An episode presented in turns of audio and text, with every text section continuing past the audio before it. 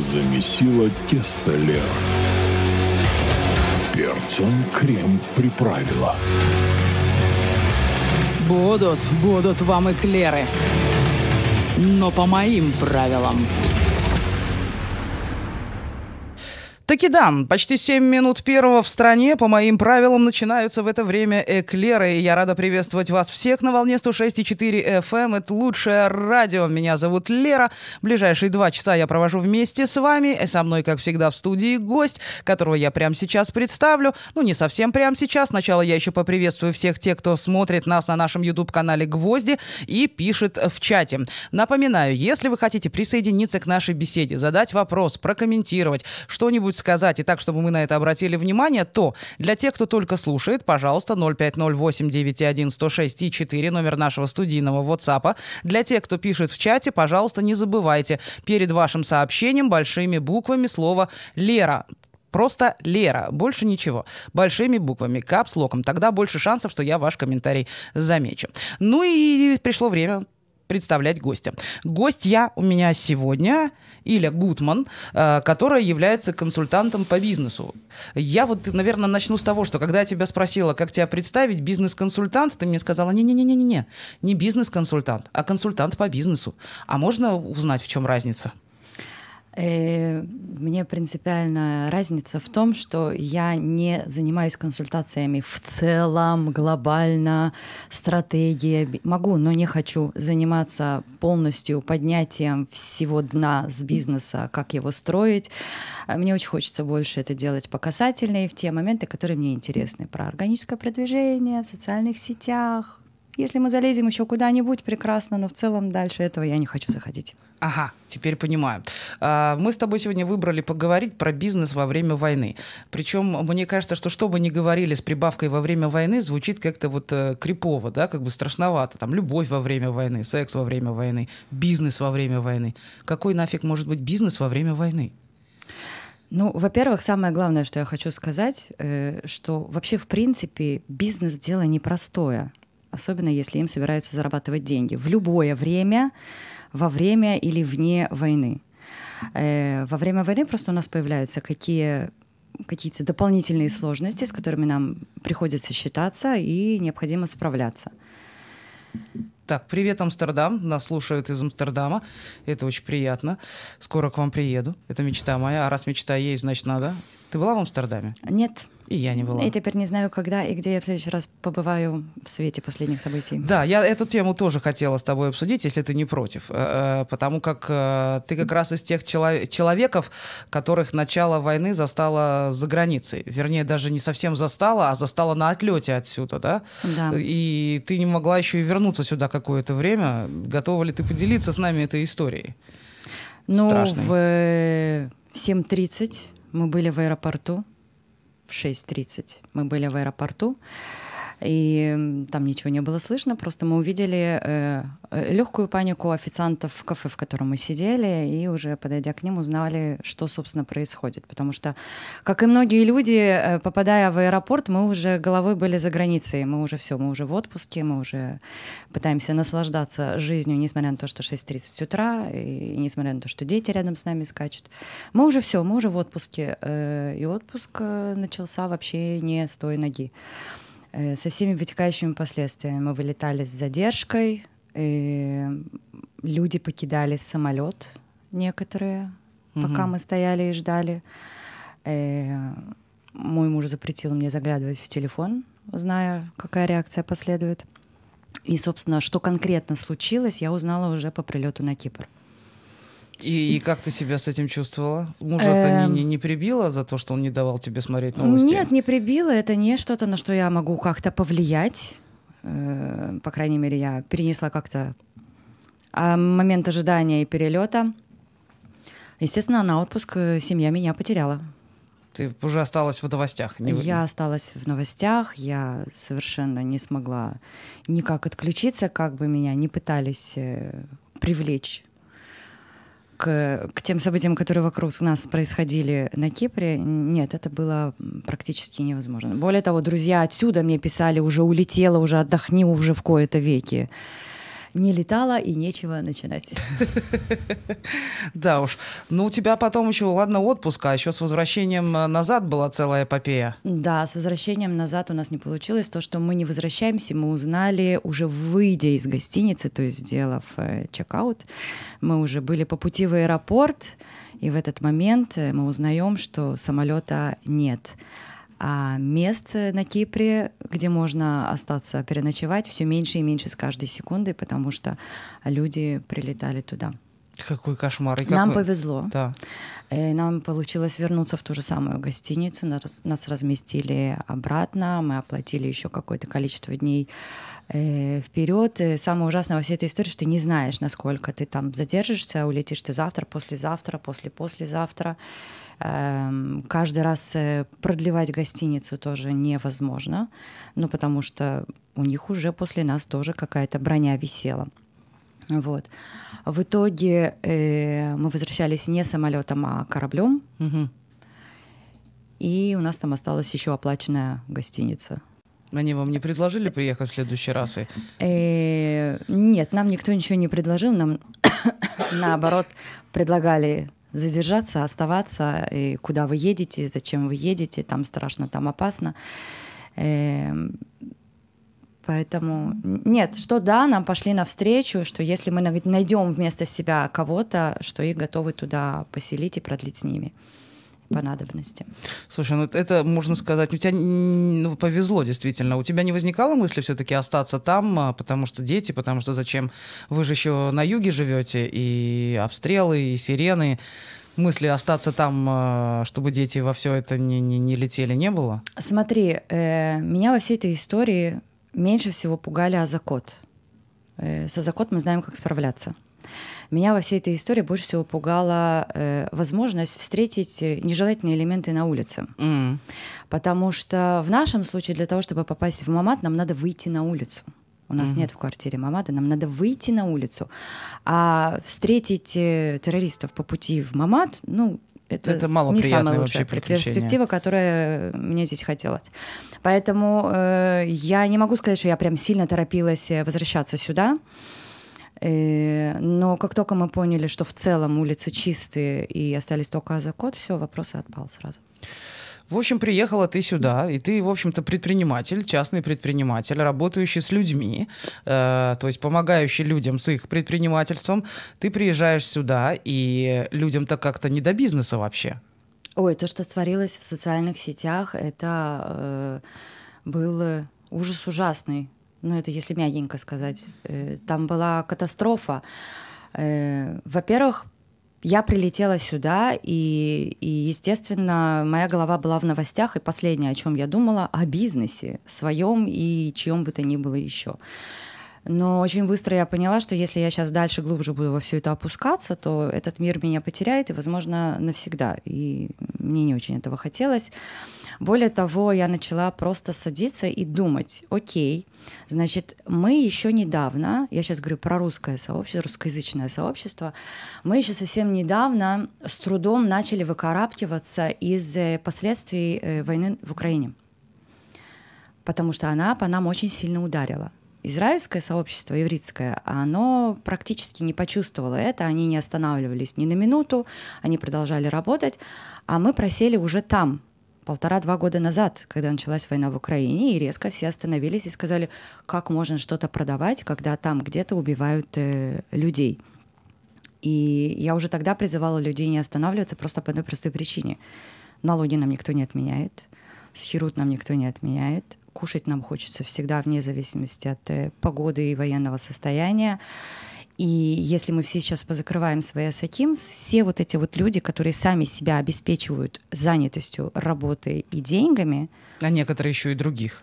А некоторые еще и других. Если мы сейчас все закроемся и сядем на шею государства, то нас ждет экономический крах. Не надо быть семи пядей во лбу и разбираться сильно в экономике для того, чтобы это предсказать.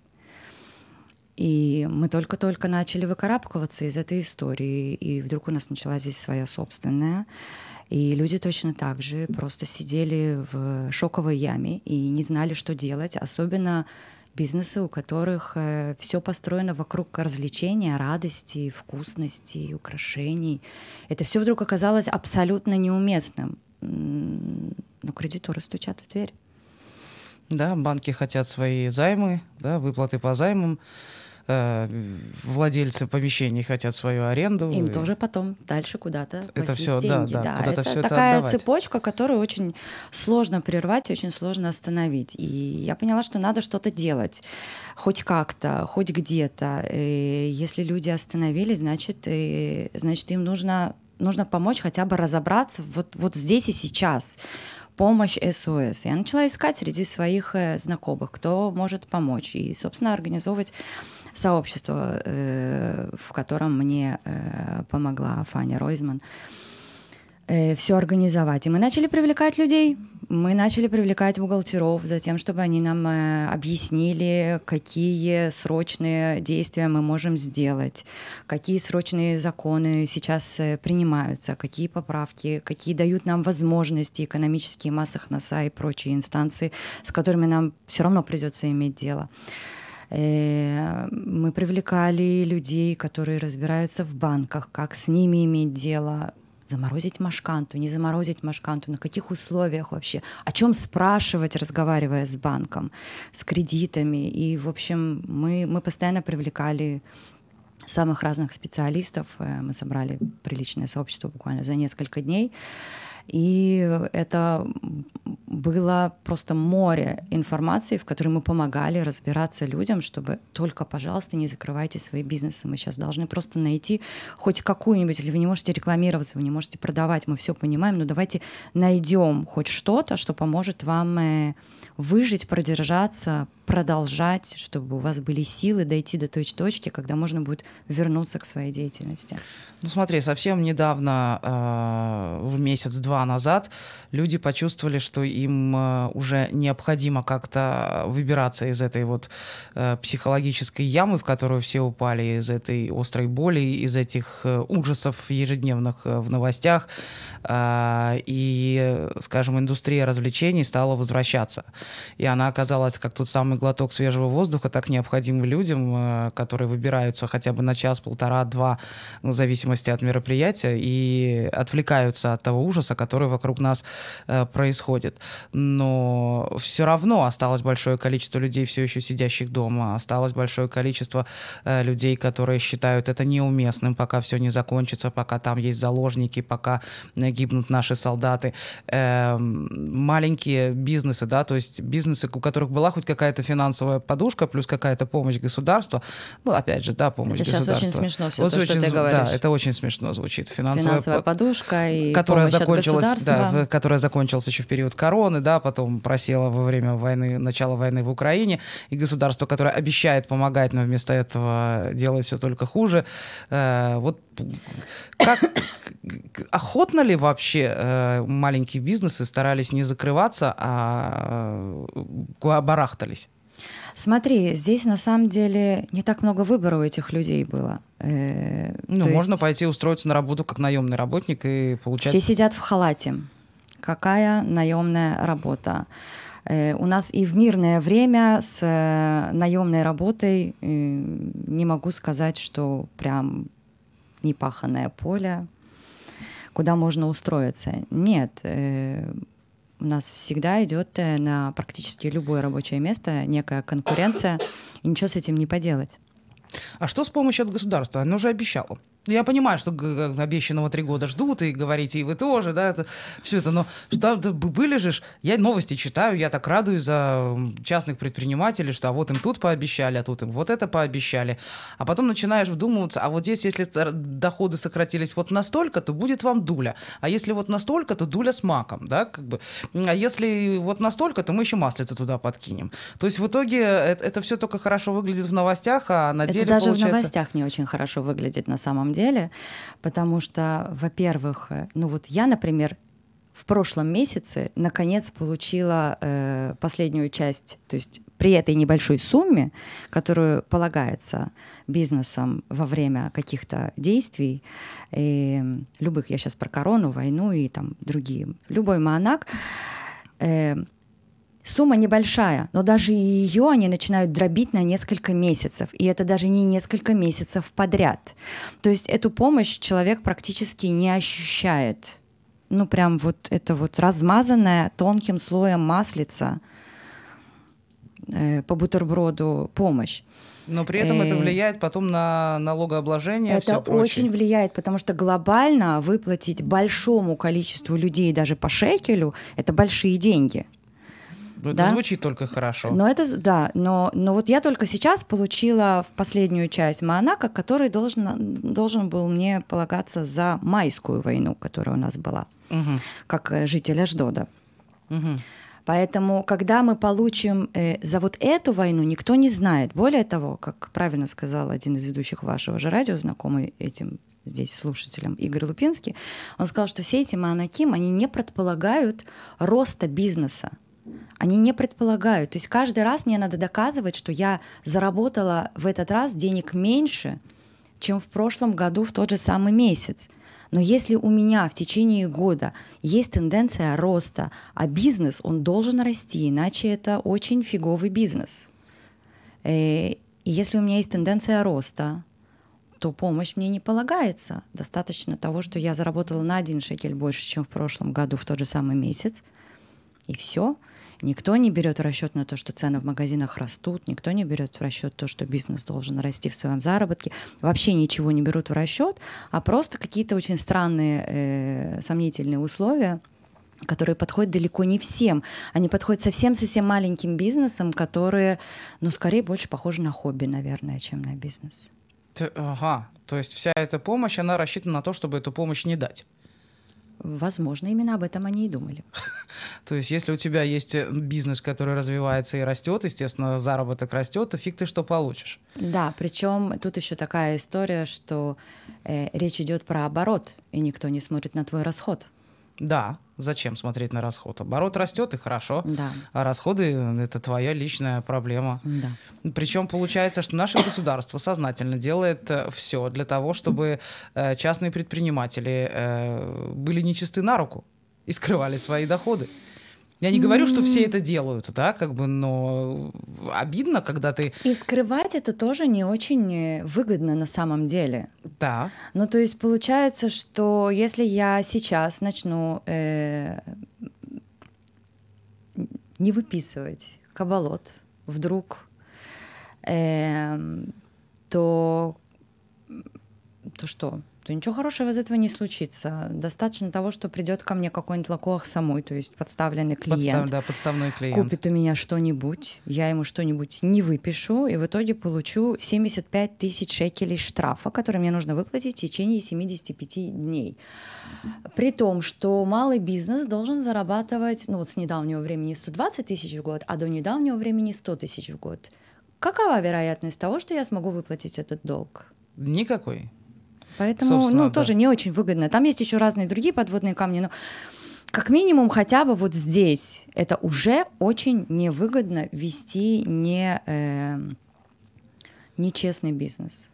Да, я тут, тут соглашусь, пожалуй. Тут, господи, комментарий, почему все экают? Давайте я вам объясню, что мы живем в Израиле больше 20 лет, многие, да, и иногда нам а, с выключенным микрофоном привычно разговаривать на таком а, валипюке, то, что называется. Суржик. Суржик, да, вот, когда мы уже давным-давно пользуемся израильскими устойчивыми идиоматическими выражениями, такими как битохлюми вместо Института национального страхования, да, эсек вместо бизнес, машканта вместо ипотека. А я каждый раз гостям объясняю, что у меня тут э, есть зрители, которые слушают нас не на иврите, которые не знают иврит, поэтому очень часто приходится подбирать слова, а чтобы не было пауз в эфире, и вообще мы, люди, человеки, когда думаем, мы думаем вслух. И это звучит как э, э, м. Нет, вы хотите, чтобы мы не экали, мы сейчас начнем быстро-быстро пользоваться теми словами, к которым мы привыкли, и тогда вы вообще фиг что поймете. А может быть, вы поймете, а те, кто не понимают иврит, нет. А нам бы хотелось, чтобы э, понимали все. У нас заканчивается первая часть марлезонского балета. У нас в середине часа обычно есть небольшой перерыв, когда мы прерываемся. Э, вы можете писать ваши комментарии, вы можете можете присылать ваши сообщения 050891106 номер нашего студийного WhatsApp. Э, капслоком Лера, если вы пишете в чате. Ну и если вы вдруг по какой-то причине чего-то не услышали, не дослышали, то вы можете через пару часов буквально посмотреть эту программу в качестве подкаста на нашем YouTube-канале «Лучшее радио Израиль» или на любой платформе, где есть аудиоподкасты в аудиоформате, она тоже выходит. Самая известная из них Spotify, ей пользуется подавляющее количество людей, там вы тоже можете найти и Клеры Голицыной, и по дороге приятным голосом моим насладиться и моих гостей. В принципе, все просто. Ну и кроме того, у нас есть группа теперь в Фейсбуке, так называется, Эклеры. А, правда, выдает поиск сразу две группы. На одной написано закрытая, на другой общедоступная. Вам в общедоступную. Я дождусь, пока из э, закрытой все перейдут в общедоступную и закрою ее, поэтому туда проситься не надо. Вот, сразу идите в общедоступную, там предыдущие программы, там анонсы того, что будет, там со временем, когда наберется достаточно широкая аудитория, я буду проводить прямые эфиры, прямо такие вот наши личные с вами, безо всех, без радио, только с теми, кто в группе. Это я вам по секрету говорю. Так что заходите, находите группу Эклеры, общедоступную группу Эклеры, и заходите в наше сообщество, нам там уже приятно и весело. Что ж, а сейчас мы сделаем небольшой э, перерыв, после которого вернемся в студию лучшего радио и продолжим разговаривать с моей гостьей. Сегодня у меня в гостях Иля Гутман, консультант по бизнесу, и скоро мы перейдем к более интересной теме о том, как бизнес сейчас э, продвигается в социальных сетях, нужен ли кому-то ТикТок, зачем нужны рилсы, сторис и все прочее, прочее, прочее, что нас так часто в этих социальных сетях бесит и что так э, хорошо приносит денежку людям, которые строят свой бизнес. Но обо всем этом мы поговорим сразу после перерыва. Эклеры Голицыной. Продолжаем действительно печь эклеры. Сегодня две прекрасные женщины на кухне. Иля Гутман, консультант по бизнесу. Меня зовут Лера Голицына. И мои эклеры сегодня мы э, вкушаем. Итак, э, консультант по бизнесу Иля Гутман. Я тебя что хотела спросить, там мне интересно. Сейчас э, все практически э, идут в интернет, и, не сейчас, еще со времен короны, да, все, кто могли переориентироваться на онлайн, ушли в онлайн, ушли в интернет. И вот там э, тоже как-то началась какая какая-то кутерьма среди людей, которые кричали. Одни кричали «ТикТок, это ваше, значит, место для...» Я сейчас не про тебя. Я, я тоже я, в принципе, кричала. Да, эм, как-то TikTok это то, что вас продвигает. Потом Stories это то, что вас продвигает. Reels это то, что вас продвигает. Люди ломанулись во все эти источники, во все эти ресурсы для того, чтобы рассказывать о себе любимых, и, и ничего не работает, и ничего не помогает, и все бизнесмены остаются в смысле, я же потратила столько времени, я же каждый день вот это вот вот хожу, вот это себя снимаю, вот это рассказываю, что я ем, вот это где... я покушала, вот, вот это, это мое солнышко, да, да, да, вот это, вот как... я и морюшка. Да, да, да, да, да, и ничего не работает, и другие набирают просмотры, а я не набираю просмотры. Где собака порылась? Ой, на самом деле э, продвижение в социальных сетях, вот это вот любимая тяжелая фраза, продвижение в социальных сетях это такой мощный, комплексный э, подход, такая работа, э, что вот так вот просто на сториках, просто на, на, на видосиках далеко не уедешь. Э, более того, и даже на платной рекламе тоже можно очень классно просесть, если не подготовлена какая-то база. Поэтому здесь все должно быть, к сожалению. Мне очень жаль вас разочаровывать, но вот как у вас есть вот рабочий день, в нем должно быть и поработать э, то, чем вы занимаетесь, и поработать на продвижении, и еще там много разных других этапов должны быть в вашем рабочем дне. Это если ты сам себе начальник, по большому счету. Ну, да, Некоторые что... люди э, понимают, насколько это тяжело, и берут специально обученного человека, который за них это делает. Да, но на, на, на первых этапах, если нет финансов, то обычно это сам сусам. Более того, на первых этапах обычно у тебя и со временем по, получше, у тебя еще нет такого количества клиентов, которые надо делать. Э, но здесь обычно, особенно если это девочки, идет очень сложный раздел между пойти постирать, помыть посуду или э, поработать, особенно если работа из дома. Вообще работа из дома, многим кажется, что это люди занимаются своим хобби, еще и деньги за это получают. Это вообще бизнесом не считают. То есть, э, ну, продают, что там стоит и колечко сделать? Я просто посмотрел на твое шикарное кольцо, да, и говорю, да что там колечко сделать? Сделала там что-то 5 минут, а потом поставила его за бешеные деньги, да, как бы вообще обнаглела. А тут сидишь, ничего не делаешь. Да, мы все предприниматели сидим, ничего не делаем. Это, это обычно видение людей, которые работают на зарплату, которые не видят своего начальника, который носится как совраска, закрывая разные дыры и поднося им, э, поднося им клиентов на блюдечке с голубой каемочки. Они не занимаются привлечением клиентов, они не занимаются документацией, они не занимаются, не занимаются, не занимаются, не занимаются, они занимаются какой-то своей очень узкой работой и совершенно не, не вкуривают, что там начальник на самом деле э, что-то тоже делает, а не на Мальдивах где-нибудь, как вот это вот на Бали где-нибудь еще отдыхает э, на Лазурном берегу. Да, это известный поэтому, факт, но... Поэтому и, и, и, и вот это точно так же видят, э, вот, вот дальше проецируя на остальных всех людей, которые там от предпринимателей, бизнесменов, фрилансеров, кажется, что эти люди, ну что ты, господи, ну чики-пуки, раз-два, и все готово. Тебе даже делать ничего не надо у тебя уже. И самое ужасное, что некоторые предприниматели, начиная свой бизнес, тоже думают, что сейчас это все чики-пуки, раз-два, и клиенты сами штабелями будут укладываться. Вон написал Илья, наш постоянный чатланин. Я татуировщик. Вот это работа мечта. Только до определенного момента. Начинаешь даже любимое ненавидеть. Да, в какой-то момент у всех случается выгорание, и как я не люблю вот это слово, но есть некий набор слов изнасилованных, которые слишком часто используют, и одно, одно из них, но за ним уже есть э, некий объем смыслов, поэтому... Не в ресурсе? И в потоке, да, все оттуда же. Ну, выгорание это выгорание... слово, которое лучше всего оно. Да, когда человек, э, даже занимаясь любимым делом, денно и ночно, иногда по принуждению, потому что когда это хобби, это сегодня хочу делаю, завтра не хочу не делаю. Когда это превращается в твою работу, у тебя появляются некие обязательства. Мы обязательства очень не любим. И как только они появляются, нам сразу, знаешь, мне кажется, что и сексом заниматься в обязательство будет уже тяжеловато. По расписанию, да, вообще, вообще не оно. Слушай, вот э, такая история. Вот решила я, что мне пора начать себя продвигать в социальных сетях. Но поскольку я общаюсь со многими людьми, да, читаю новости, все дела, я смотрю, что TikTok э, закрыл монетизацию в Израиле. Ее нет. Э, Facebook э, пессимизирует посты, направленные на рекламу, если ты эту рекламу не проплачиваешь. Инстаграм Ёперный городовой, что с ним вообще делать и на какой хромой козе к нему подъехать, кроме как фоточки в нем. Я просто сразу скажу себе, знаешь что, Лера, давай это вот... Э, приходят тебе твои 20 человек, и харе, да, не будет вот это вот сейчас, вот что ты сейчас будешь с этим делать? ТикТок денег не дает, Ютуб банит за авторские права, даже если это твоя собственная песня, она ему что-то не, вот она не понравилась, ему он ее забанил. Facebook не, не дает тебе рекламе только деньги, а я же зарабатывать хочу, а не вкладывать деньги-то. И чем мне делать в такой ситуации? Ну, во-первых, ты должна решить, с чего ты хочешь зарабатывать.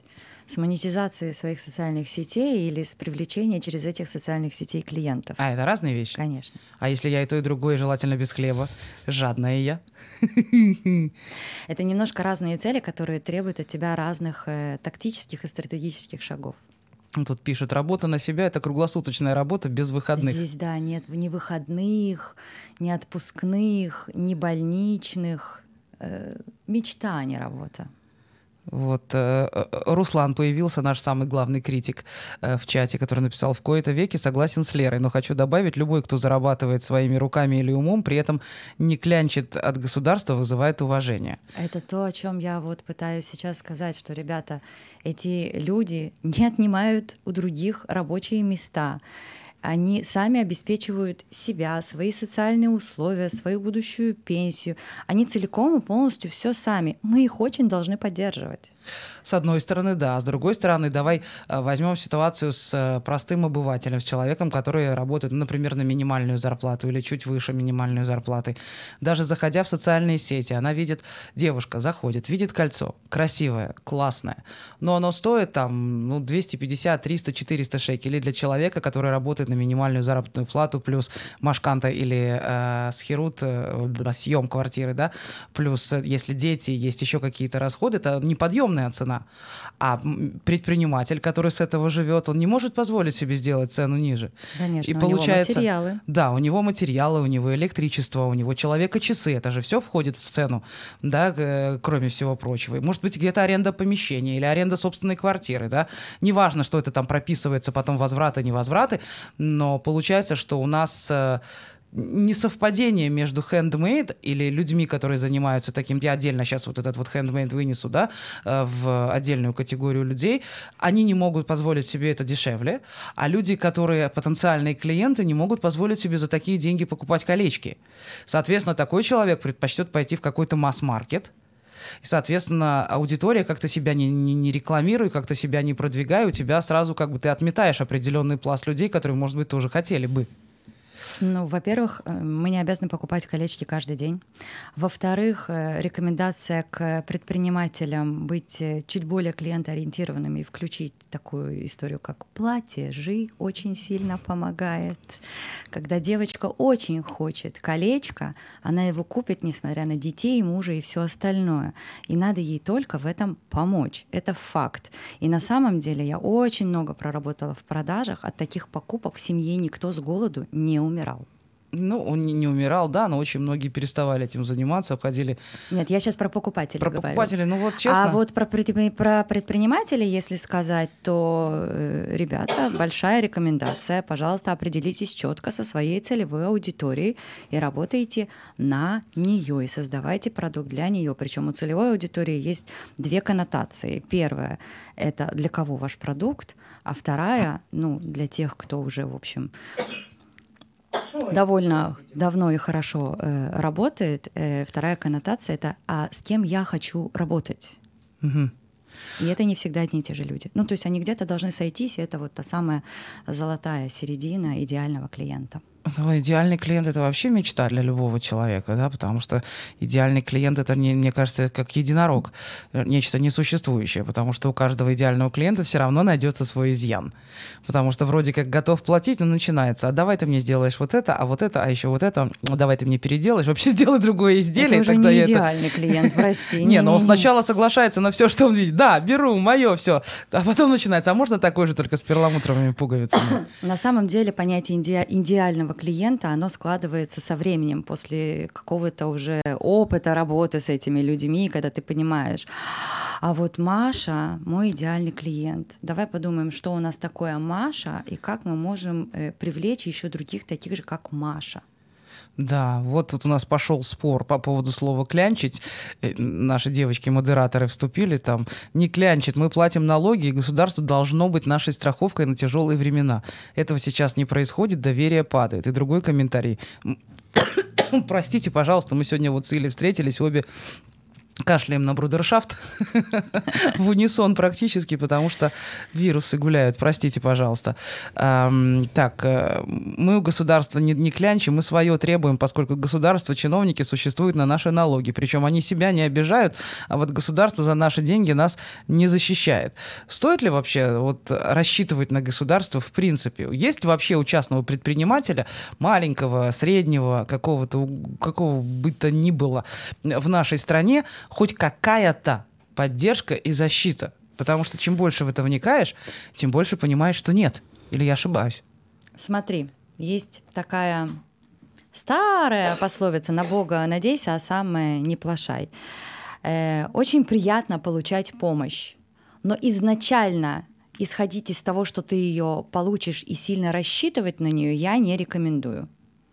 Пускай эта помощь будет приятным бонусом, а свои силы все-таки, к сожалению, э, рассчитывать надо, исходя из своих собственных возможностей. Я сейчас не хочу вдаваться в историю, где люди открывают бизнес вообще ни капли не подготовившись к этому. Такое случается у нас сплошь и рядом. Это любимый национальный да. вид спорта. Да. Я но, открываю бизнес. Но э, если все делать правильно, то э, в целом получается, что мы должны себе обеспечить максимально подушку на как можно, я зависаю, потому что я подбираю слова на русском, извините, пожалуйста, на как можно долгий период времени. Это необходимо. Нам нужно это сделать всеми своими возможными и невозможными силами, потому что э, особенно в нашей стране то, что может произойти, может произойти вообще все, что угодно. И когда страна практически все свои ресурсы бросает на нашу защиту, и это не финансовая защита, то на покушать уже может не остаться. Да, тут вот э, при работе с людьми со временем некоторых людей хочется употребить в пищу, ибо так от них хоть какая-то польза будет. Боюсь, что никакой пользы даже в этом виде некоторые люди могут не принести. Не все йогурты Вообще, одинаково э, полезны. люди, действительно, которые работают много с людьми, все больше и больше убеждаются, что любить людей очень сложно. О да, честно говоря, и это... это тоже одна из болей предпринимателей, которые, э, которые постоянно пытаются угодить вот это вот любой каприз за ваши деньги, или клиент всегда прав. Э, ну, вот ты знаешь, есть такие вещи. вот клиенты, которые, собственно, тут э, дилемма такая возникает. Есть клиент, который э, хорошо платит, да, приносит тебе достаточно много денег, но он как раз из таких, который считает, что если он тебе платит, он тебя купил да, то есть клиент, который всегда прав, и ты тут, у тебя случается дилемма. С одной стороны, это хороший клиент, он приносит тебе регулярно там какую-то денежку, которая вот, помогает Какую-то денежку. Ты да. сейчас очень правильно сказала, какую-то денежку, потому что парадокс заключается в том, что когда это какая-то денежка, какая-то денежка. Как правило, за эту какую-то денежку хотят от тебя получить все. А когда это какие-то серьезные деньги, то уровень доверия клиента к э, профессионалу гораздо выше. Так. Э, Парадокс, который я до сих пор не могу объяснить, но вот каким-то образом это работает, что Тут вот комментарий тоже от Руслана. А кто сказал, что бизнес нужно открывать в стране? Есть полно возможностей на eBay, были бы мозги. Вот, например, такой комментарий. Не, вот, видишь, я тебе помнишь сказала, я консультант по бизнесу, а не бизнес-консультант. Есть сферы, в которые я не лезу. Понятно. Ну, у нас очень много э, людей, кстати, кто занимается э, работой руками, э, работают не с eBay, работают больше с Etsy, да, с этим сайтом. Etsy, говорят, тоже сейчас э, не самым дружелюбным образом настроен к Израилю. Да, но стал не, он стал не очень дружелюбно настроен э, к Израилю. И опять же, все вернулись э, в страну, где тоже... Давай вот правда правда, э, вообще не важно, какая платформа, сам факт, и даже не важно, какая страна. Факт заниматься бизнесом, который надо развивать, продвигать, это очень стрессовая история. Она не зависит от географии. Она вообще не зависит от географии, потому что она зависит только от самого человека. Абсолютно. А у человеков есть э, склонность заблуждаться. И многим кажется, что если ты сходил в налоговую инспекцию, открыл там себе э, дело, да, и то есть ты уже стал предпринимателем получил в этот вот момент, да, получил бумажку о том, что у тебя есть свой бизнес, ты даже долго думал и придумал какое-нибудь сумасшедшее название, даже обращался по этому поводу, например, к искусственному интеллекту, задал ему задачу, он выбрал тебе какое-то офигенное э, название, ты даже лого уже нарисовал, там ребенок на стене налепил, и тебе нравится, ты взял его к себе за лого, все, ты бизнесмен. И в такие моменты э, у людей случается большое разочарование. И идешь в Facebook, да, вешаешь красивую картинку своего лога, пишешь, все, а теперь я бизнесмен, приходите ко мне, и никто не идет. А друзей у тебя там пару тысяч и никто не идет тебе в бизнес. Все спрашивают, ну а дети-то как, да? А муж-то как? Все, а твой предыдущий, это то, что ты делал, тортики больше не печешь? А что так? А может, испечешь мне тортик, да? Или, а ты ж пирожки вкусно лепила, там или еще такое вот. И никто не идет. И люди начинают разочаровываться в том, что социальные сети нифига не работают. И сразу идут платить, поплатить большие деньги в э, рекламу, которая тоже в итоге... Это просто слив денег Ничего страшный. не работает. Да, если нет базы, то платная реклама, которая должна работать хорошо, не будет работать от слова совсем. Вообще, любое действие, которое мы делаем неправильно, не будет приносить нам нужных результатов. Все, это факт. Любое действие касаемо вообще чего угодно. А что будет приносить нужные результаты? Одни сплош... А что будет приносить нужные результаты? Нужные результаты будет приносить, если изучить эту тему, понять, как это работает, понять принцип, как это работает, понять, как это все можно применить относительно лично меня в моем конкретном случае, а не просто взять шаблон и по этому шаблону шагать, как делают, кстати, тоже очень многие. Есть какие-то шаблонные шаги. Народ берет эти шаблонные шаги без того, чтобы подогнать под себя, начинает по ним шагать, совершенно не соизмеряя это со своими собственными силами, возможностями и желанием вообще шагать по этому шаблону. Поэтому здесь начинаются разочарования. Непонятно, кто мой клиент, зачем этому клиенту э, мой товар, вообще что у меня за товар, как он выглядит, этот товар, а если мой товар соответствует, я могу продолжать. Если этот товар соответствует э, э, тому клиенту, которому я хочу это продавать, и так далее, и так далее, и так далее. Здесь на каждом этапе есть 3 миллиона возможностей разочароваться во всем и послать все к чертовой матери. И в итоге многие посылают к чертовой матери. Да, есть и такие. предпринимательства это действительно история не для всех. Или, например, там люди наберут э, каких-то страшных э, суд в банке да. на то, чтобы... И вот сливают их э, рекламным агентам, которые э, вынуждены продавать воздух, потому что нет базы. Вот, поэтому как-то хочется спросить, а база-то с чего начинается? Что вообще должно быть у человека перед тем, как он вообще пошел в налоговую инспекцию, чтобы открывать себе там дело и получать удостоверение частного предпринимателя? База желательно, чтобы хотя бы действительно, вот начнем с простого, банального, с денег. Чтобы были деньги на существовать какой-то период времени без дохода. Ух ты ж, это какая страшная. У нас тут и с доходом не знаешь, как существовать. Да. Э, в... Ну, это такая, знаешь, это из э, чего-то там, из э, разряда фантастики, потому что на самом деле, ну, мало таких людей, которые в состоянии обеспечить себе базу хотя бы там на месяц, на два вперед. Я уже не говорю о каких-то более длительных сроках, потому что на самом деле развитие бизнеса это процесс, особенно если мы говорим про органическую историю, где э, мы хотим, чтобы все развивалось естественным образом. Это процесс длительный, он занимает время. Мне нужно понять, мне нужно разобраться, мне нужно почувствовать в конце концов, как это работает в моем конкретном случае, и как я со всем этим себя чувствую. Это все время, пока я все еще не зарабатываю. Страшно Мне нужно вообще. Да, на что-то жить. Ну вот и люди кушать. идут в кабалу к банкам, они берут суду на то, чтобы этот месяц жить. И месяц сидят и ждут клиентов, получается. Или там пустят какие-то видосики. Но тут есть еще вопрос. Так, осталось буквально пять минут до конца первого часа. Я думаю, сейчас этот вопрос задавать или уже в начале а давай повесим интригу. Пускай они пока в комментариях там выскажут свое мнение на этот вопрос. Тут уже написали, что э, на людям интересно вопрос? слушать. Нет, супер, вас слушаю с гостем вашим, очень интересно написали нам. Спасибо. Это хорошо. Так, э, реклама из уст в уста работает намного надежнее и надолго. Вот такой вот комментарий написал Фима. Сарафанное радио — это хорошо, прекрасно, замечательно, но этим практически нельзя управлять это совершенно бесконтрольная история. И вообще о способах продвижения вот мы прям можем поговорить сразу после, потому что их такое великое множество, что пользоваться все время только одним — это верх глупости. Ну, сарафанное радио, оно, в принципе, э, неплохое подспорье. Да, что ж такое-то. Неплохое подспорье, но на, на, только на одном сарафанном радио. Опять же, сарафанное радио, мне кажется, это такая штука, когда если ты пришел от Ивана Ивановича, то ты рассчитываешь сразу получить какую-то скидку, какие-то там послабления в критериях там или еще чего-то. от Ивана Ивановича? Да-да-да. Да-да-да. Может, вы это мне скидочек сделаете? не видел, подморгнула. Да, да, давайте вы мне скидочку сделаете. Ну, меня же сестра ваша послала, мама, папа, брат, сват, да? Я же как бы, ну, я же свой. А чего вы с меня так дорого берете? Система скидок скидок у, малых, э, у малого бизнеса вообще не предусмотрено. Серьезно? Как, какие скидки? Они и так не знают, как себе цену поставить. Они ставят минимум, чтобы просто хотя бы окупиться и купить себе хлебушек. Вообще, на самом деле, ценообразование — это такая страшная штука, когда ты выставляешь свой продукт, и, зараза, сколько же за него попросить-то? А потом ты такая приходишь и говоришь, надо поднимать цены.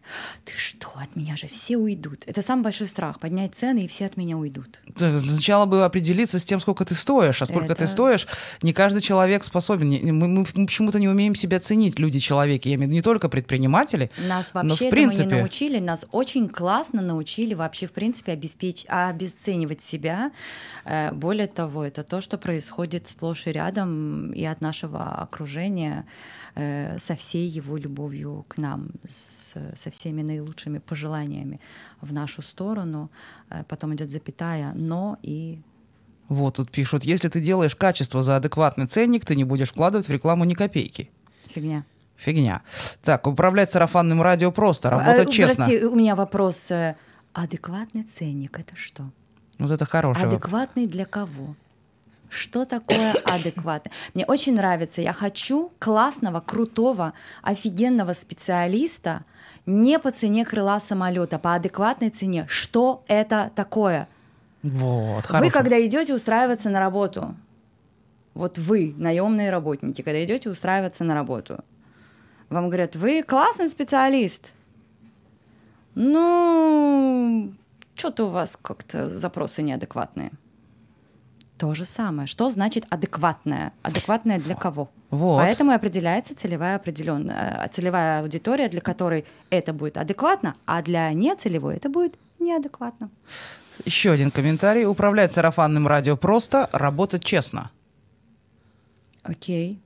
Это интересная мысль. Но мне кажется, работать честно абсолютно это... бесконтрольно. Вообще, в принципе, всем рекомендуется работать честно, хорошо и качественно. Но еще раз, сарафанным радио мы э, управлять не можем. Мы его можем запустить таким образом, э, сделав хорошо нашим клиентам. Причем это, кстати, не всегда про сделать хорошо э, товар или услугу, это про добавить что-то еще, чего от нас не ожидают, что-нибудь классное, приятное, чего от нас не ожидают и они такие, опа-на, классно, я тут, значит, купила коробочку вот, вот этого, а мне сверху еще набухали кучу всего разного интересного, и воздушный поцелуй послали. Я вообще воздушный поцелуй не просила, а мне послали. Э, и все, и она пойдет рассказывать об этом дальше. Классно, мы запускаем его, но управлять им там дальше мы не в состоянии. Да, потому что ты, может быть, конкретно этому человеку послал воздушный поцелуй, а всем остальным воздушный поцелуй посылать не собирался. Да, более того, сарафанное радио уже как еще там один из видов, как это работает. Я не буду э, кричать на каждом углу о том, э, какую классную мне услугу рассказали. Я об этом расскажу в тот момент, когда я услышу, что там где-то есть запрос на эту услугу.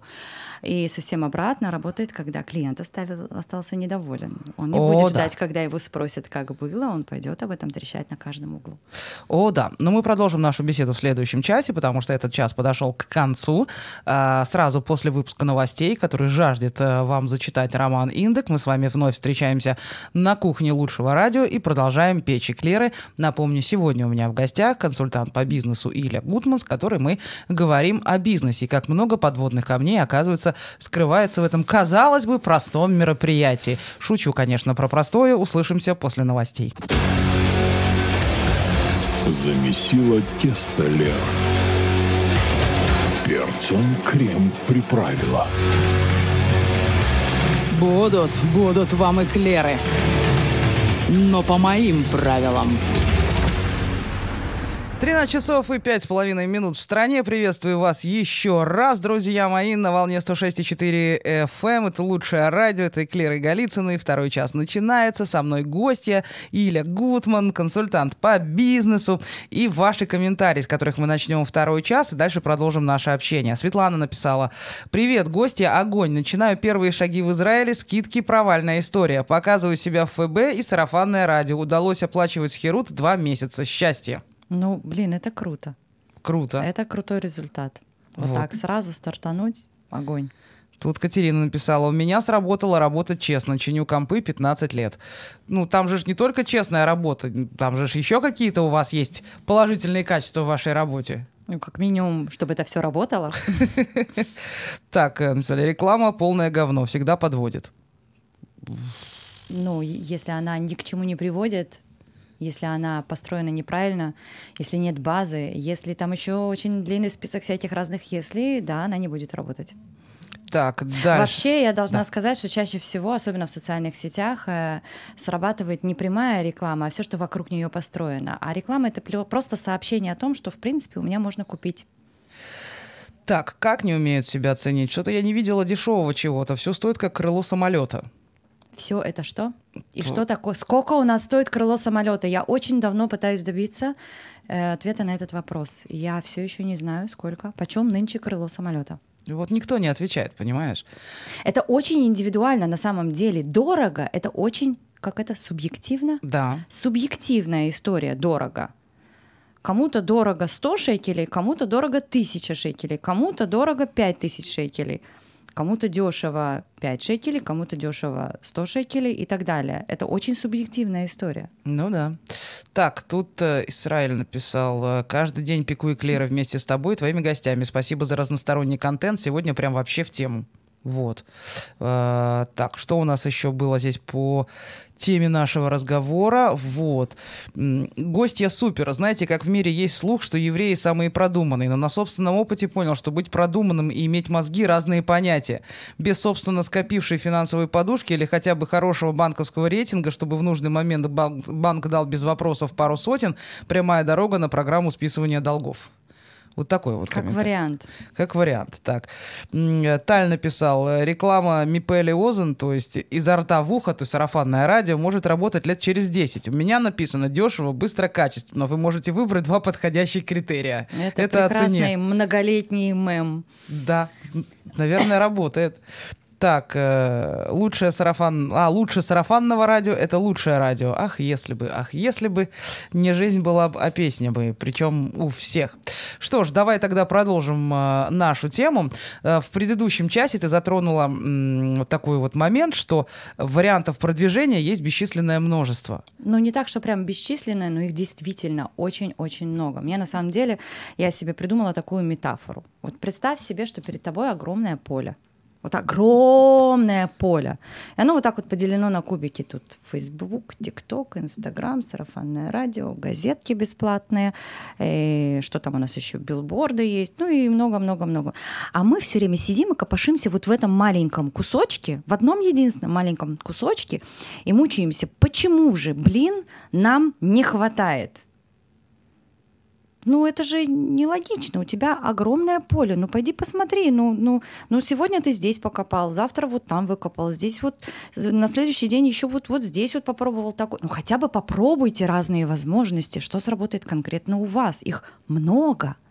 Ну, люди потому что начинают думать э, с точки зрения того, что, например, э, то, что я продаю, например, мой товар будет интересен только в одноклассниках, например, да, например, мой товар рассчитан на старшее поколение. Прекрасно. Это... У старшего поколения есть еще всякие разные газетки и доски объявлений на улице. Но это никто обычно уже в расчет не берет. Мы же уже все, мы же уже крутые, мы, мы же уже в 21 все, веке.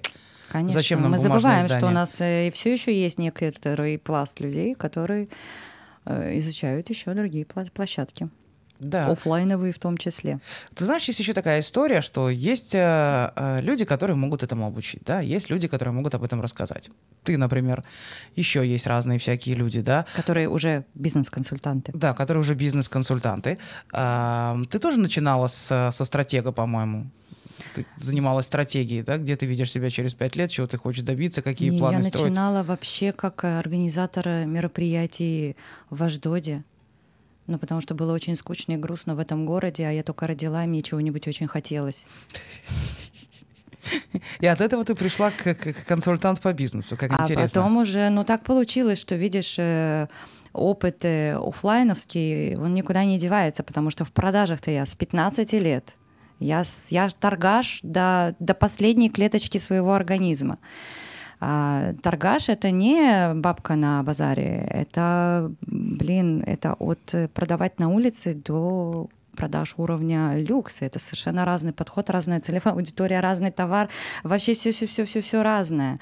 И когда ты начинаешь это применять, э, и вдруг оказывается, что есть люди, которым интересно то, что у тебя есть, и они хотят купить твои знания, так вот оно все и началось. Это очень здорово. Я помню, мы с тобой как-то вместе сидели и продумывали для меня стратегию. Я дошла ровно до половины, потом меня что-то отвлекло. Ну, Мне я... кажется, это было лучшее радио. Э, да, отвлекло меня, да. Лучшее радио, это точно. Но полпути я тогда прошла. А, а еще у тебя, кстати, была чудесная фишка, которая называлась «Бежим с Илькой». И она создала тебе достаточно большую аудиторию, с которой ты сейчас общаешься, и которым ты помогла вылезти из состояния нестояния, скажем, еще во время короны и до короны все это было. До да. короны. До короны я была уже сильно онлайн до того, как туда все коучи и прочие специалисты по нашему духовному и моральному состоянию ринулись. Я уже была сильно там со своей э, программой, действительно. И сказать, что она мне привлекла много новых людей, да, конечно, привлекла, потому что программа была построена таким образом, чтобы она сама на себя привлекала дополнительную аудиторию. Да, Но это... для этого она должна была быть и сделана, соответственно, хорошо, чтобы на нее хотелось зайти. То есть программа о духовном состоянии, скажем так, Э, ну, нет, грубо это не говоря. духовное состояние, я не про душевное, религию, хорошо. да, давай, Э, про моральное, Нет, духовное наверное, это не скорее. всегда религия. Ну, Ну, в общем, скорее, опять же, наверное, в моих устах так точно. Где я, где религия. Давай так, психическое, психологическое, моральное, вот куда-нибудь в ту сторону. Хорошо, в ту сторону, э, но при этом работал как хорошо построенный бизнес. Ну да. То есть э, ты везде применяешь вот эти свои навыки бизнеса, потому что «Бежим с Илькой» было такое, знаешь, оно казалось таким легким, вот именно то самое, что ты ж хобби занимаешься, знаешь себе, сидишь вот это вот в интернете, буковки пописываешь, что я тебе за это еще деньги платить буду, да? Да что ж такое? А ты мне еще домашний, я еще домашку должен делать. Да, и домашки были, я их еще потом проверяла, сидела Да, ночами да. 24 на 7, и эфиры готовила каждый раз новые, несмотря на то, что программа вроде одна и та же. Но мне каждый раз надо было исходить из тех домашек, которые я получала. Ну, то есть я прям работала. Да, ну кому об этом рассказать, да? Сказать, Мы «Слушай, никому об этом не расскажем. Мне нравится, что люди думают, что у меня все получается легко. На самом деле такое впечатление и складывается. Ты, по-моему, раз в год выставляешь какое-то видео по поводу того, что вы спрашиваете меня, как я все успеваю, ну так вот я вам отвечу, я ничего я не ничего успеваю. не успеваю. Это нормально. Я более того скажу, я не стремлюсь все успевать. Я считаю, что э, ну незачем. Да вот э, классно смотришься с экрана, тебе написали. Спасибо. Незачем. Почему незачем Почему незачем? все успевать? Ну а смысл себе ставить такие цели? Э, ну хорошо, давай, все успевать. Я себе делала все успевать. У меня было ровно 5 пунктов на день в плане. Я отлично все успевала. Пять пунктов это хорошо, у меня обычно три. Это прекрасно. Ты Нет, их это- успеваешь? Ну да, написать план на день. Так. Да, второй раз посмо- выполнить первые пункты, да, посмотреть, что ты выполнила, третий это выполнить, посмотреть, что ты выполнила уже два дела, похвалить себя и отдыхать. Галочки везде не забыть поставить. Это очень важно, ставить галочки. Кстати, я тебе хочу сказать, что в плане того, что давала бежим с Илькой, по-моему, это можно и на, на, э, людях, идущих в бизнес, в бизнес использовать, потому что когда ты частный предприниматель, у тебя нет поддержки, ты сам себе э, зарабатываешь эту финансовую подушку, сам себя обеспечиваешь, видеть что-то хорошее в жизни, это уже ты видишь только расходы, налоги, такие вещи, которые на тебя давят, все, что висит над тобой домокловым мечом, да, что тут кредиторы, здесь поставщики, здесь это, здесь то, а принципы «Бежим с Илькой» для тех, кто не знает, первое задание, которое Илька давала, я просто участвовал в этом забеге интересном, да, это было Забег на диване. на диване, бежать не да, надо. бежать не надо было. Э, Просто в первый день надо было заметить пять положительных вещей, которые с тобой происходят. Пять. Если бы вы знали, как это оказывается сложно, когда ты привык находиться все время глаза долу, и ты куда-то бежишь, не видя ничего, сломя голову, увидеть э, среди того, что все бесит, что-то положительное, оказалось не таким простым за занятием. И тут один день, второй день, я пишу пять этих пунктов, и тут приходит Иля и говорит, а теперь 10. И ты понимаешь, что как 10? Ты Где пять 10? Я, с трудом я опять с трудом наскребла. наковыряла, да, как, как 10. А потом вдруг начинаешь понимать, что м, когда ты 2-3 дня замечаешь даже 5 хороших вещей, у тебя перестраивается что-то в башке, и ты начинаешь видеть больше положительного, чем отрицательного. Мне кажется, тебе надо, э, те, кто к тебе приходит на консультацию, сначала в забег этот отправлять, и только потом...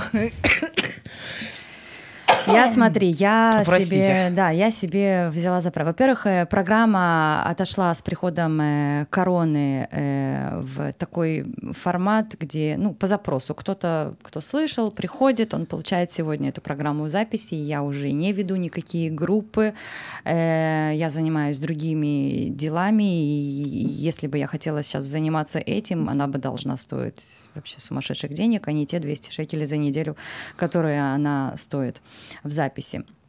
Э, Видишь, как это работает? Люди до сих пор иногда приходят, даже те, которые проходили эту программу, и просят у меня ее в записи. Все, что им от меня нужно, чтобы им было куда отправлять домашки, и чтобы я по ним проходилась и давала обратную связь. И, и я им это даю. Мы проводим вместе в чате неделю, здесь нет никаких групп. Иногда вдруг каким-то стихийным образом эта группа собирается, но я для этого не делаю ровным счетом ничего. Эта программа живет какой-то своей собственной жизнью. Но она действительно построена таким образом, что в целом за неделю у тебя ну, невозможно за неделю, конечно же, прийти к большим глобальным изменениям, но у тебя начинается какой-то процесс изменения в мышлении. Ты э, начинаешь не только видеть все больше и больше каких-то положительных моментов, у тебя увеличивается стрессоустойчивость вместе с этим, потому что, ну уж э, какие ужасы в разные этапы этой программы происходили в нашей стране, в нашей стране постоянно происходят какие-нибудь ужасы. Э, люди говорят, что вне этой программы они бы так не пережили э, э весь этот стресс, как они его смогли пережить и переварить и дальше функционировать э, благодаря этой программе. Э, но вместе с тем здесь еще включается такая фишка в мозгах. Ты помимо хорошестей, вот мы их называли хорошести, помимо вот этих хорошестей, ты начинаешь видеть возможности. То есть, помнишь, да, мы же в первый день прописывали список «хочу», что я хочу вообще в своей жизни, от, от самого маленького мороженого до каких-то глобальных э, вещей. И и когда люди начинают думать в таком ключе о том, что они хотят, э, что в целом мир не так уж плох, что они начинают ставить галочки, фиксируя свои успехи в течение каждого дня, что подтверждая самим себе, что они чего-то могут, они вдруг начинают видеть, что вот, вот это все в их списке, что вначале казалось им совершенно невозможным из-за разряда фантастики, вполне себе достижимым, и уже начинают думать, как именно к этому прийти. Мне до сих пор приходят сообщения тех людей, которые э, прошли эту программу там 3, 4, 5 лет назад, 3, 4, не 5, 4 года назад, э, о том, что они пришли, то есть это были какие-то очень долгосрочные цели. Они не останавливались все это время, они двигались все это время к своим целям, и они получили то, что они хотели. Классно ли это? По-моему, классно, потому что по факту они бы даже не начали двигаться в этом направлении, если бы они тогда это не начали делать. Я на самом деле до сих пор использую эту методу, но я единственное, что э, дополнил, дополнила ее до списка 100. Это есть тоже такая интересная штука, называется список 100. Это берешь какую-то тему, например, хочухи. Значит, 100. При этом э, нельзя отложить и остановиться. Нужно написать все 100. Да, нужно написать все 100. Ну, слушай, 30 написать и 100, это, честно 50. говоря, 50. Я сразу сказала, что я очень щадящую программу вам сделала. Я себе сейчас делаю список 100. Так вот, я поняла, что самые настоящие желания, самые важные они желания, потом. они приходят уже в конце, когда всю фигню, всю мишуру ты написал вокруг. Верно. А, ой. Да, именно так это все и происходит. Ой, спасибо, что подхватила. Вот, э, именно так и происходит. Причем это можно развивать совершенно вот там, мы обе молодцы. Можно развивать совершенно разные, что мне в себе нравится, что мне в себе не нравится. Такой вот список 100 это штука, которая работает очень сильно, да, как бы э, ты реально д- можно вот доковыряться до каких-то таких интересных вещей про себя, что потом сидишь так, да, это я про это, себя. Это все про меня, да, это, это все я, да, это, я, я, я все это могу. Да, да список. вот что быть. я могу, что я люблю, чего я хочу. Это потрясающая метода, список 100, берите себе, работайте. Это очень сильно помогает, да, между если прочим. возвращаться к предпринимателям, то подобное мышление э, помогает им э, даже переставать ждать помощи от государства. Ну, потому что ты уже понимаешь, что ты чего-то могешь. Это мышление взрослого человека. Ты знаешь, даже я сейчас не про взрослого хотела спросить, что есть э, целые книги на эту тему мышления. Так думают бедные, так думают богатые, и бедные мыш... мышление бедных, мышление Но богатых. мне не хочется делить на мышление бедных и богатых. Наверное, скорее есть позиция ребенка, где мне все должны и все вокруг виноваты. Э, и позиция взрослого, где мне все равно, что вокруг происходит, давай посмотрим, что я могу сделать. Тут, тут написали, обычно крыло самолета идет в подарок при покупке самого самолета, так что покупайте сразу самолет, Embraer берите надежный, недорогой относительно других. Прекрасно, пускай скидывает ссылочку на, э, как это было, подробности в личку. Подробности в личку. Кстати, есть еще такая интересная штука, а, если мы уже заговорили про цену, цену самолета и всего этого. Эм, очень часто ты видишь рекламные посты, в которых написано, что у меня есть товар, он совершенно офигенный, он прям супер-пупер, вы такого еще не видели. Там телефон, адрес, может быть, и больше ничего. И ты, человеку пишешь, а цена? и получаешь ответ «ответила в личку». Огонь. И меня каждый раз э, забавляла такая ситуация. Я спрашивала у людей, мне не отвечали. Я спрашивала, почему в личку? Я в личку спрашивала, если не хотите уже так. Почему в научили. личку? Был, было время, когда это было максимально популярно, и у меня такое ощущение, что все застряли где-то в этом времени. Смотри, на самом деле я могу понять, например, если цена зависит от ответа на следующие вопросы. Ну, например, мне нужно что-то собрать, и мне нужно понять э, под тебя, под твой запрос. У меня есть какой-то ряд вопросов к тебе для того, чтобы сказать тебе цену, что именно ты хочешь. Но когда это что-то фиксированное, то цена в личку, ну, я не знаю, мне мне тоже непонятно это. С одной стороны, тебе ты сразу... Ты стесняешься, ты боишься своей цены, ты боишься, что человек улетит, увидев эту цену. Так он улетит и из лички точно так же, увидев эту цену. Вполне вероятно, может, здесь работает э, алгоритм, что больше, чем больше человек спросила цена, это комментарии, да, что типа твой пост находится в топе, если у тебя там 100 человек ну, спросило это цену. и ты... искусственная, как это культурно сказать, э, когда человек сам с собой занимается любовью. Такой искусственный анонизм. Да, вот. Это мастурбация. Да, вот, вот туда. Это, ну, мне, я не люблю такие вещи.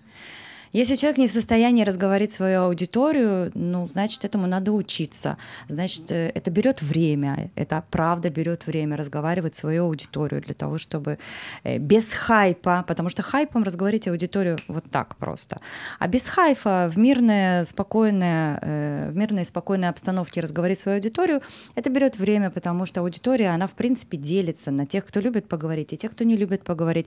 И в целом людям надо дать понять, что здесь приветствуются поговорить, и что они должны привыкнуть, что в целом вот, вот на этом пространстве нужно разговаривать. Это некое воспитание аудитории, что ли. Воспитание аудитории, это звучит, ну, воспитание детей ты занимаешься всю свою сознательную жизнь практически. Ну, как бы они уже в какой-то момент не знают, а ты это продолжаешь до конца жизни их воспитывать, да? Но мне не очень хотелось использовать слово «приручить», «приучить». Поэтому... Ну, приручить, приучить, еще выдрессировать, можно ну, сказать, это да? все некрасивые слова. Со- совершенно. Мы же не, не, не, не про зверей каких-то говорим, мы говорим, говорим про людей, которым Понятное дело. еще непонятны правила поведения на данном пространстве. Не, я к тому, что воспитывать это сложный процесс, ты понимаешь, это бизнес на это детях. сложный И процесс. бизнес, бизнес это сложный процесс. Да. Любой причем. Любой, вообще, даже, даже Что самый масипусенький, если это бизнес. Если это не хобби, на котором люди зарабатывают. А Опять чем же, отличается бизнес хобби- от хобби, на котором зарабатывают? хобби, на котором зарабатывают. Э, ну, как бы, если э, в иврит, то да, и то, и то это эсек. Мы каждый свой шекель, полученный извне, мы должны как-то отчитаться о нем перед, об нем, о нем. Мы должны отчитаться о нем перед э, налоговой. Ничего с этим не поделаешь, даже если это всего лишь шекель.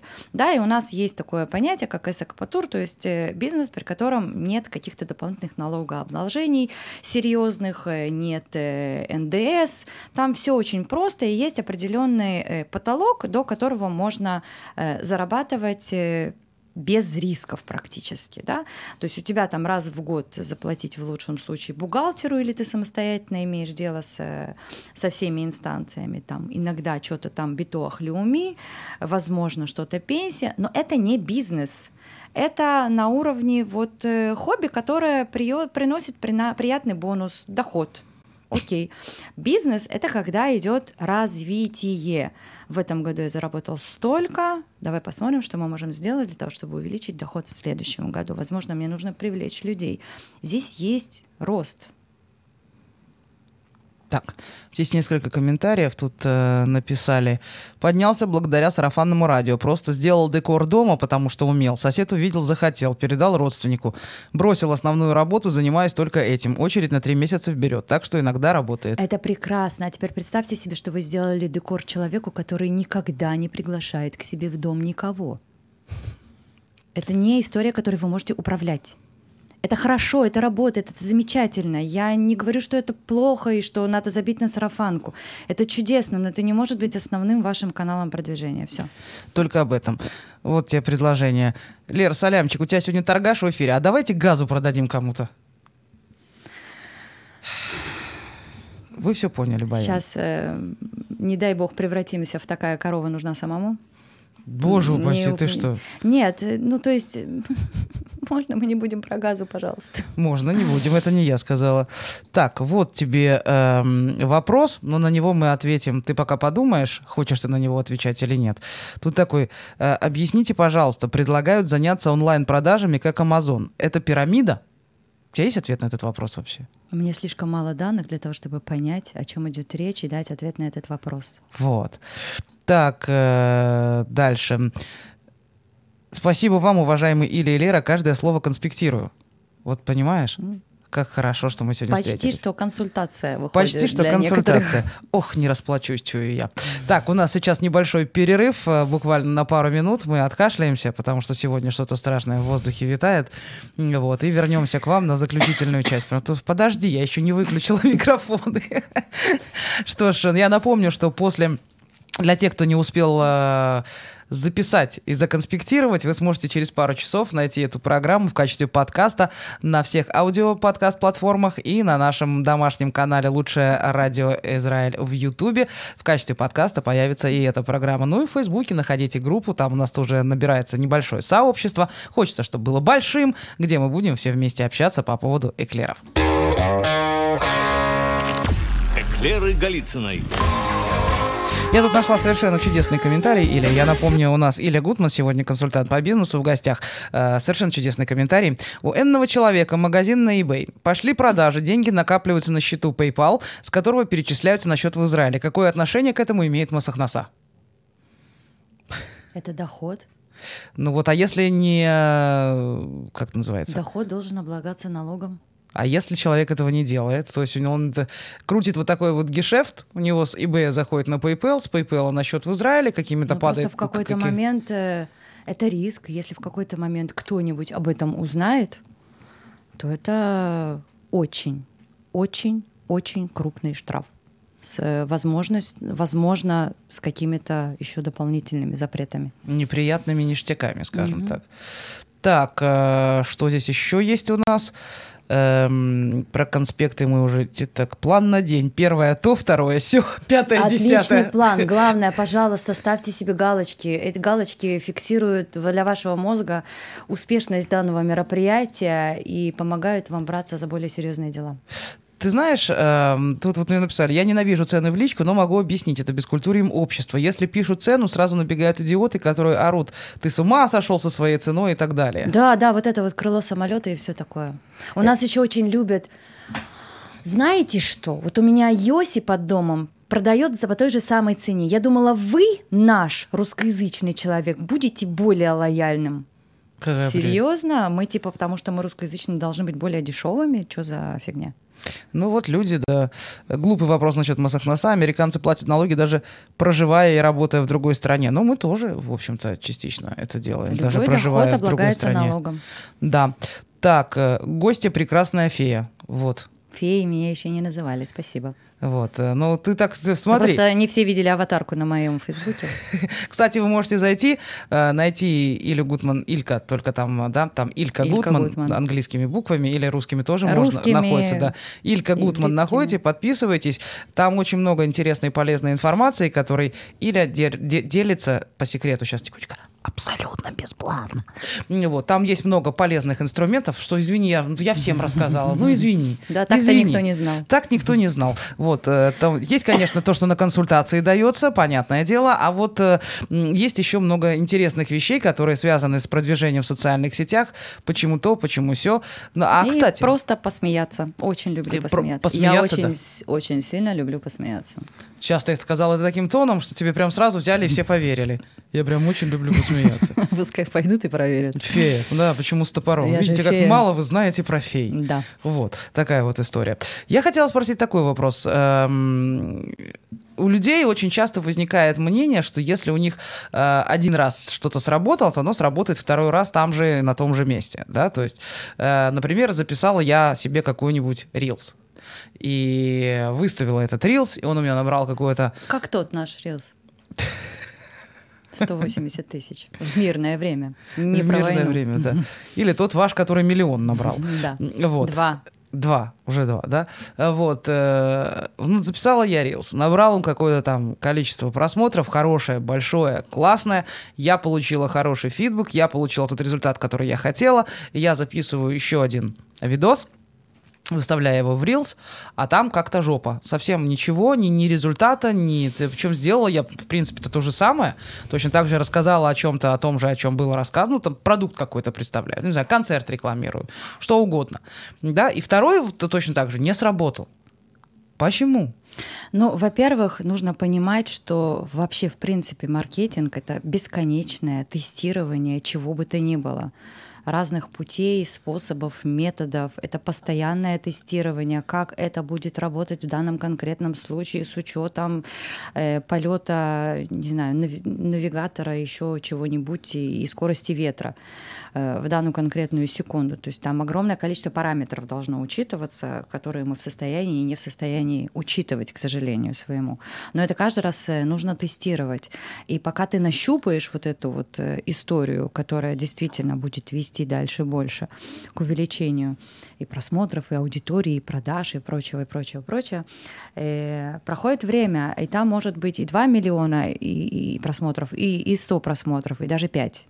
Там может быть все что угодно, пока это не наладится. Кроме того, нужно э, дать машине разогнаться, вот той самой машине, которая нас продвигает. Ей нужно дать разогнаться, ей нужно самой понять вообще, с кем она имеет дело, кто мы такие, что мы такое, кто наша аудитория, кому нас надо показывать, чтобы все время попадать в десятку. Ну и самое главное, для того, чтобы что-то продавать, нам не всегда нужны каждый раз 2 миллиона просмотров. Угу. Как интересно. Это прямо сейчас прозвучало так, что я аж задумался, но мне нужно продолжать говорить. Так, у гостей магический голос, написала Аня. Mm, спасибо. Я сейчас тебя заваливаю комплиментами. Так, но нет, не все комплименты. Руслан сказал, при всем уважении гостя, но ответ был невнятным теоретическим. На какой вопрос? Это про Масахнасу. А что значит теоретическим? А что вы хотели? Если вы зарабатываете... Это закон. Да. Человек получает деньги и платит налоги в зависимости от своего дохода. Если его доход до, э, на сегодняшний момент, 120 тысяч тысяч в год, то у него нет НДС, но у него все равно есть какие-то там налоги. Мы все облагаемся налогами. Возможно, вы не знаете, но даже работая на зарплату, мы тоже платим налоги.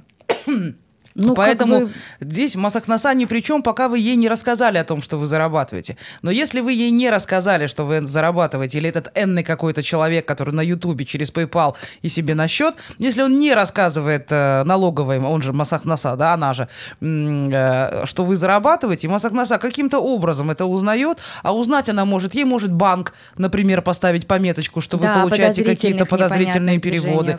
Да, э, может быть все что угодно, но вы итоге кому-то везет, кому-то нет. Это да? риск. Это не более риск. того, который вы должны брать в расчет. Вот и все что вполне вероятно вы можете хорошо зарабатывать, а потом все, что вы хорошо заработали, у вас заберут огромным штрафом и еще наложат какие-то э, санкции. Например, да. отберут у вас на какое-то время право пользования интернетом, что тоже может быть. Запретят вполне. какой бы то ни было деятельность в, в интернете, да, ну, или, есть... или в стране, да. То есть это риск. Что здесь еще можно было что ответить? Что там они придумают, неизвестно. Чисто теоретически нарушение закона, да, как бы... Не приветствуется. Вот. А Я незнание не закона, да, да. Не, не освобождает от ответственности. Абсолютно. Поэтому другого ответа, в принципе, не могло быть.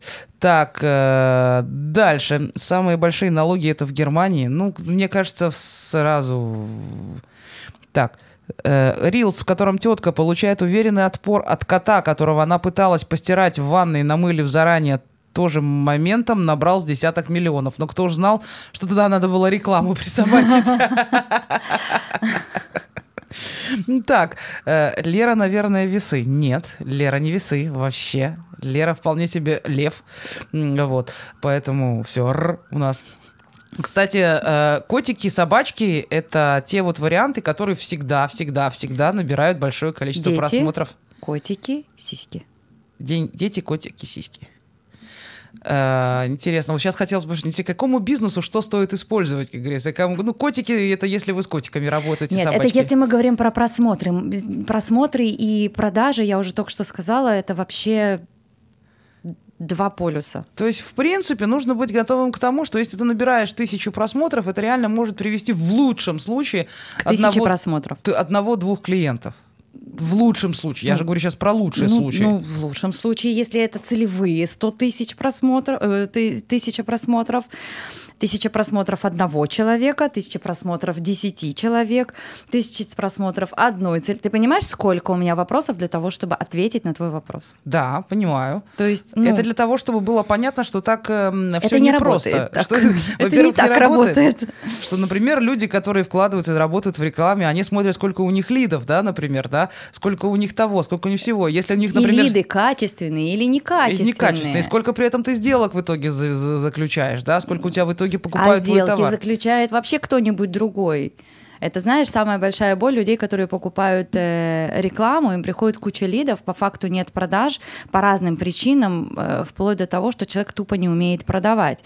И для него вся эта история не работает, и он будет на нее сильно гнать все вот эти вот таргетологи, шмаргетологи вот эти вот ваши, которые настраивают рекламу, только деньги выкачивают из меня. По факту там на любом этапе может быть ошибка, э, не связанная ни с таргетологом, ни с чем бы то ни было еще.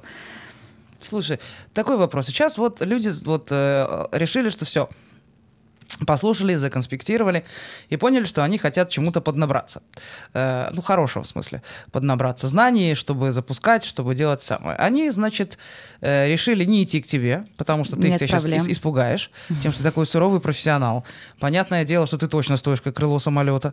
Почти. Вот. Да, почти как крыло Мы все самолета. еще не знаем, сколько оно стоит, но, допустим, это Ну, будет крыло себя не похвалить, да? самолета. И они сразу пойдут искать других.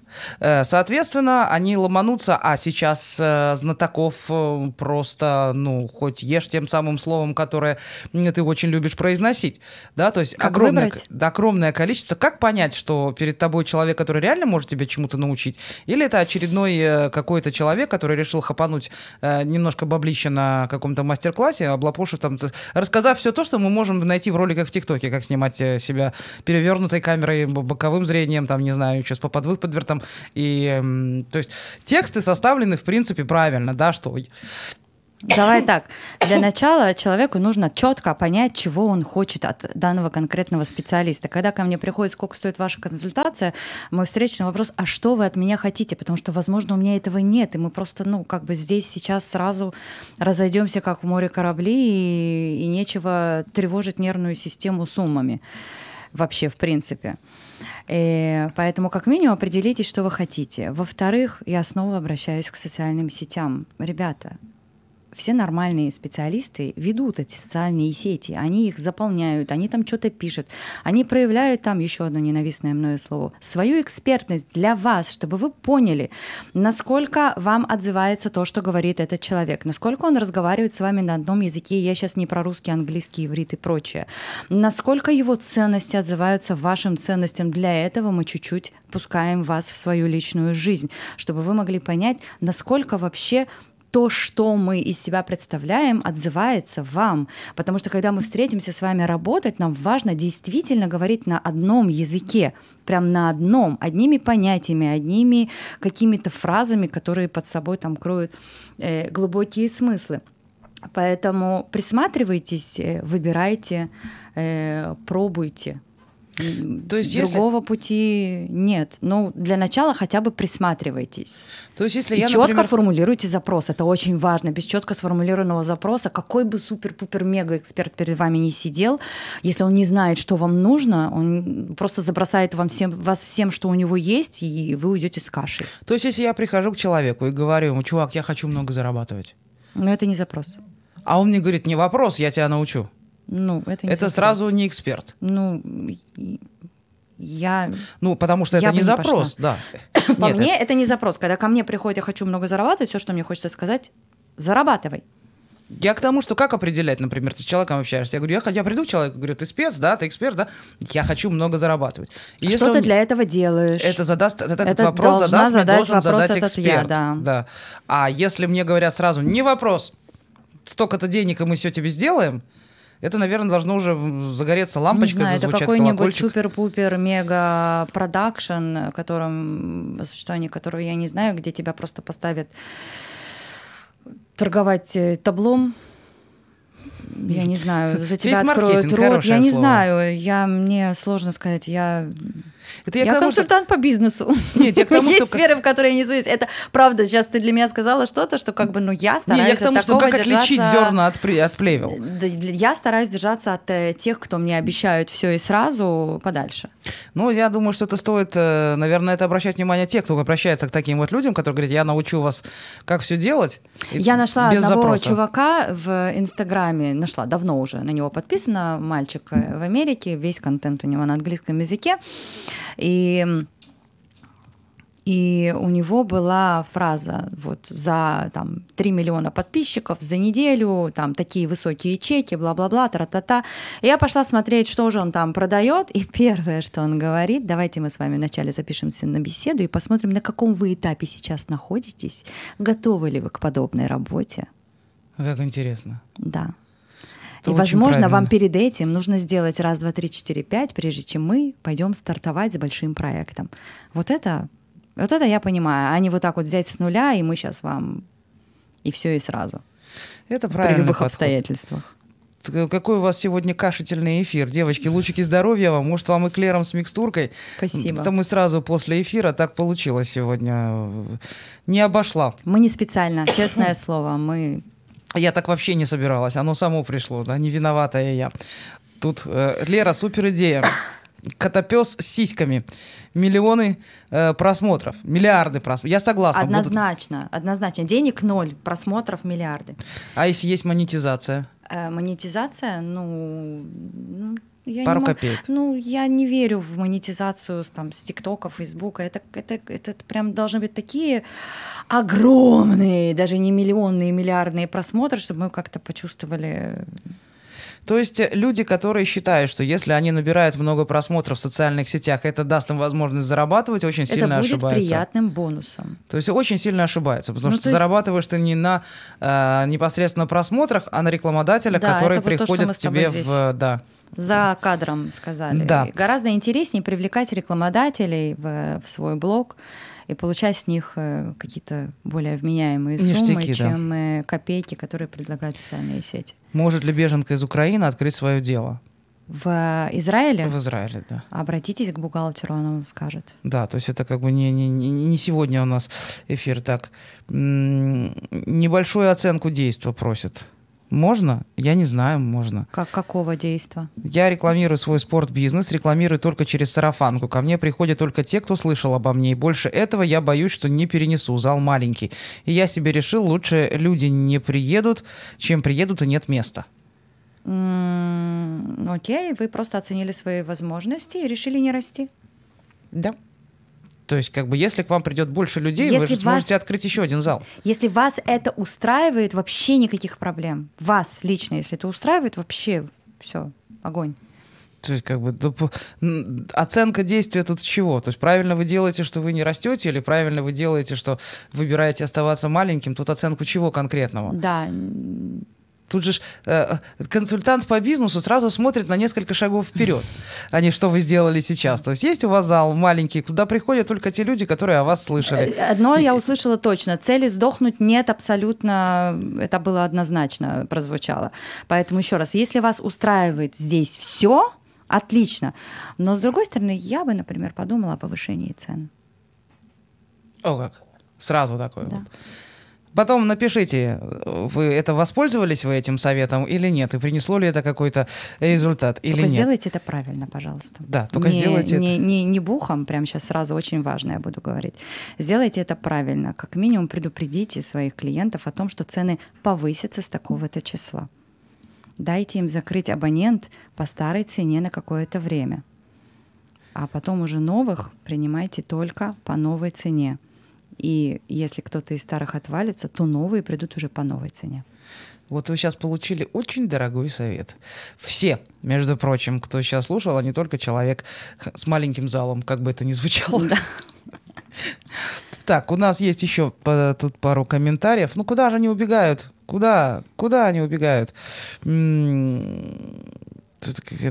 Вообще рост в доходе это не всегда там рост клиентской базы, э, не всегда там увеличение э, товаров и еще, еще, еще. Иногда рост в доходе это просто поднять цены.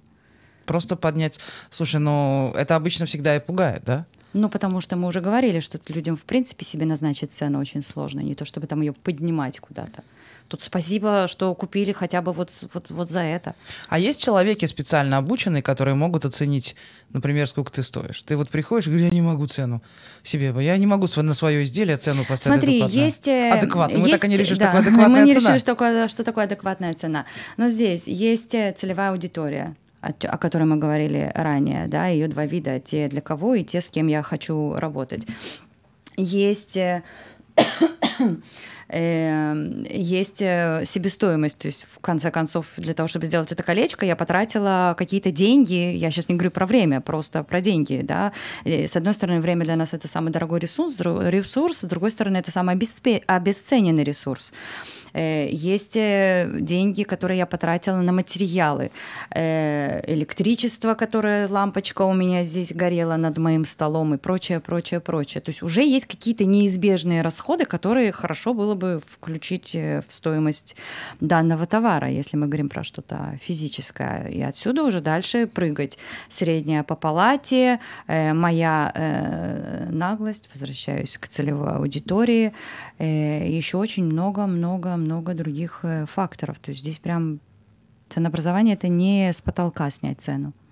Ой, мне тут решили зацепить. Мне тут написала Лера, ты не похожа на женщину, у, лицо, у тебя лицо какое-то. Это. Хорошо, что об этом не знает мой муж.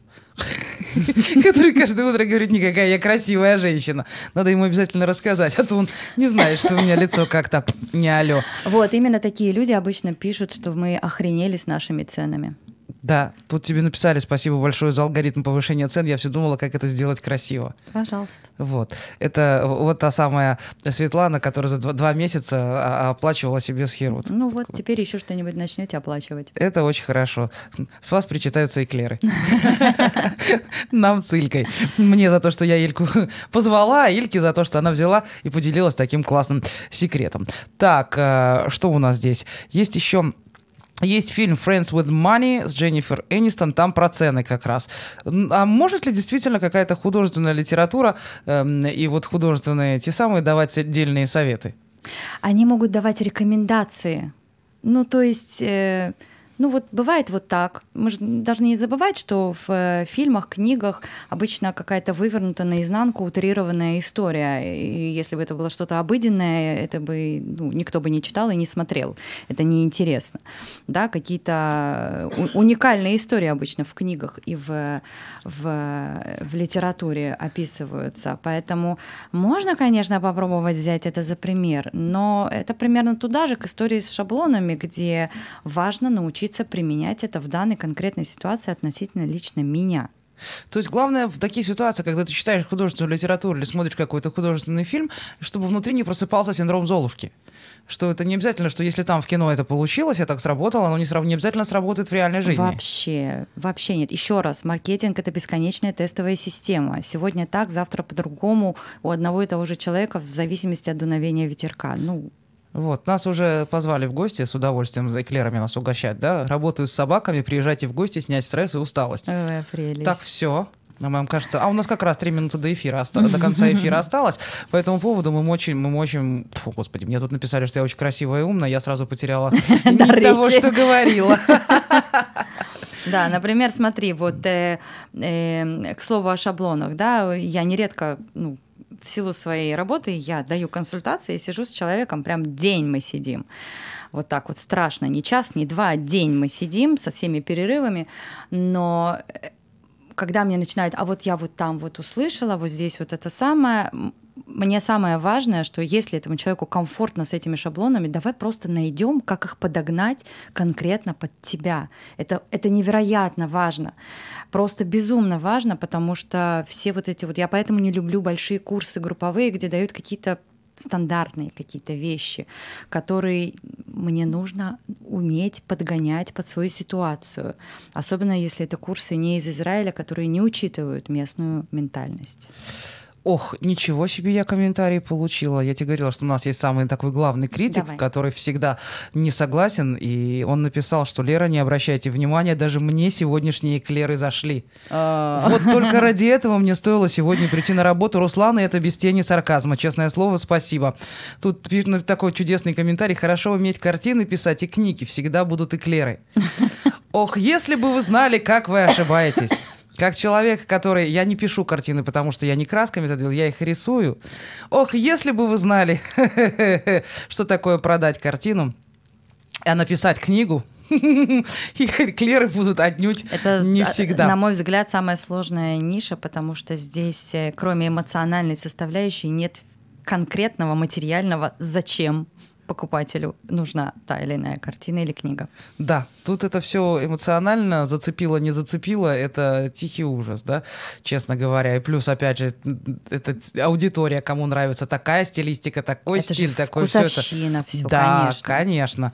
Это прям вот совсем непросто. А написать книгу, вы знаете, это я преклоняюсь перед людьми, которые могут начать и закончить эту книгу. Потому как имею опыт начать и не закончить.